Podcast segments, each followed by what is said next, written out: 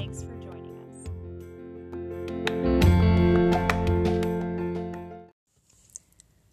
Welcome back to Barnwood and Baked Goods. This is Courtney Bailey. I wanted to hop on today and talk a little bit more about our Las Vegas vacation and one of the sites that we went to. I have posted some additional information to the blog for everybody to take a look at, and I have an upcoming end of summer series on everything zucchini. I can't wait to share it with you guys. Thanks for joining us. So, as I mentioned, I've put a couple of things up on the blog page for you guys to take a look at. If you're interested in the Venetian Las Vegas review, that is up, as well as the review for the Gordon Ramsay Pub and Grill. Excellent food. We had a great time. Service was just okay. So take a look at that, see what you guys think. I would love to hear if you've been there, if you had a similar experience, or, you know, if you haven't gone, kind of be expecting some of that. I think that that's kind of how they operate. But anyway, on to the next. So, I wanted to focus today on our visit to Area 15 Las Vegas. This is a large, immersive, interactive art experience that is off strip. It is just off the interstate there in Las Vegas. They highly recommend that you take a cab, Uber, or Lyft to get there as they have limited parking. And the actual experience starts in the parking lot. There are some large art pieces that are out there that you can take photographs with, a quick check through security, and then you are in the door. And let me tell you, once you're in the door, it is almost, almost overwhelming. It's pitch black dark with black lights and LEDs everywhere with different art effects and tents and food and area bar areas. It was so much to take in so fast. The creators of Area 15 had a very specific sort of theme in mind. They wanted this to stir people's imaginations. There are no directories, there's no map. Uh, there's nothing to show you where to go. They want you to completely guide yourself to what draws you and let your imagination carry you away in this space. Now, the Virgo in me hated that. I really wished there had been some kind of a way to know where things were, but I got over it. I guess you truly can't plan everything in your life. There are some anchor exhibits within the space. Uh, one of them is from the creators, a collective group of artists that are known by the name Meow Wolf. Meow Wolf created the Omega Mart within Area 15.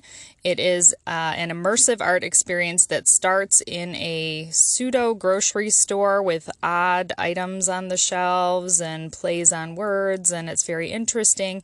And then you start to find little secret doors into this whole other world of art that is hidden behind the scenes, and it is truly mind blowingly amazing.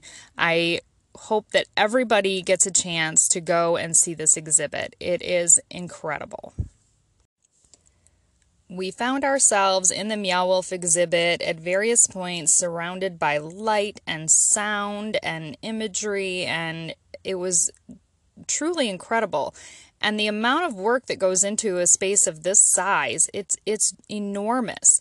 And a lot of the exhibits are floor to ceiling, including the floors, including, you know, built in interactive spaces. It was, I can't even put into words hardly how incredible this space was. And I can't even imagine the work that must have gone into putting it together or to maintaining it. It is the coolest space that I've been in in a long, long time. And as you find your way back out of this glorious space, you end up back in the Omega Mart. There are items for sale, like the souvenir type things that you can buy there. There's also, if you kind of wander around enough, you'll find little things like they have a little secret bar inside of Omega Mart where you can sit down and have a drink and maybe explore some more if you didn't feel like you saw it all. Um, so, a lot to see there. I think we were in that space for a little over two hours and felt like we were, there were still areas that we had not seen.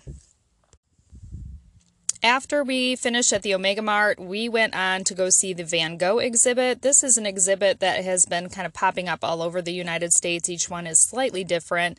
Uh, we upgraded our ticket for an additional $10 to be able to include the virtual reality portion of it. It is completely worth the extra $10 to do that part.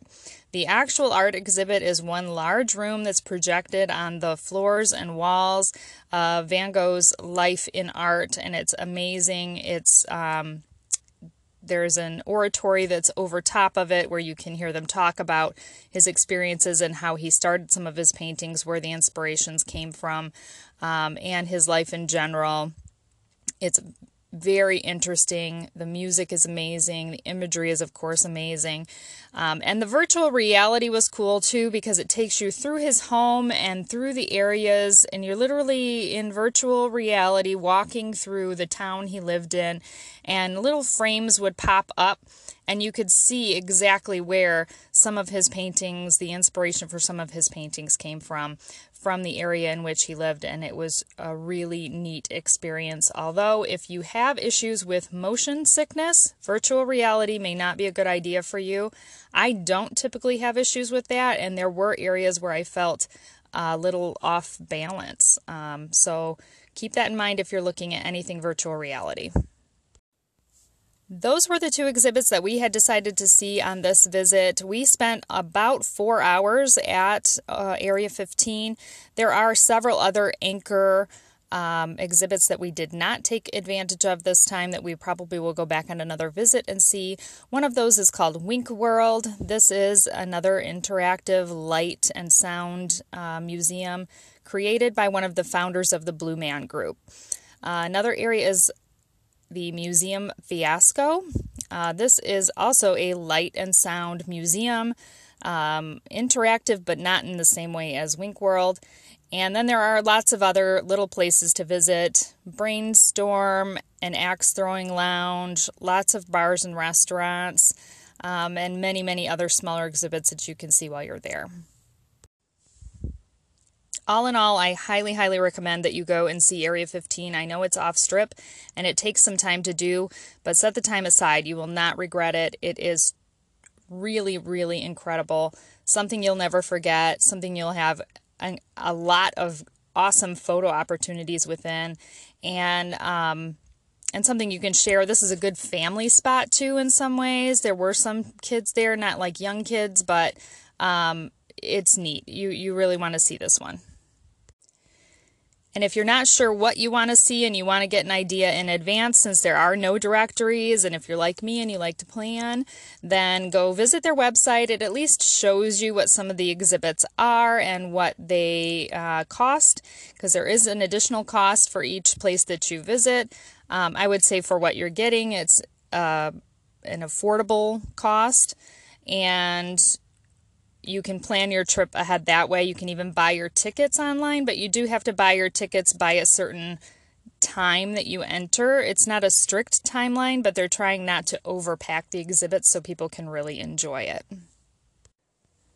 As always, I have photos and information available on the blog. You can visit barnwoodandbakegoods.com. It is live now. You can go there and take a look, and you can see all of the photos of our visits.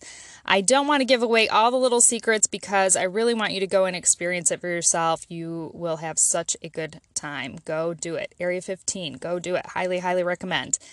I hope you guys had a good visit today, and we will talk to you soon. Thank you so much for joining us here at Barnwood and Baked Goods. Have a great day.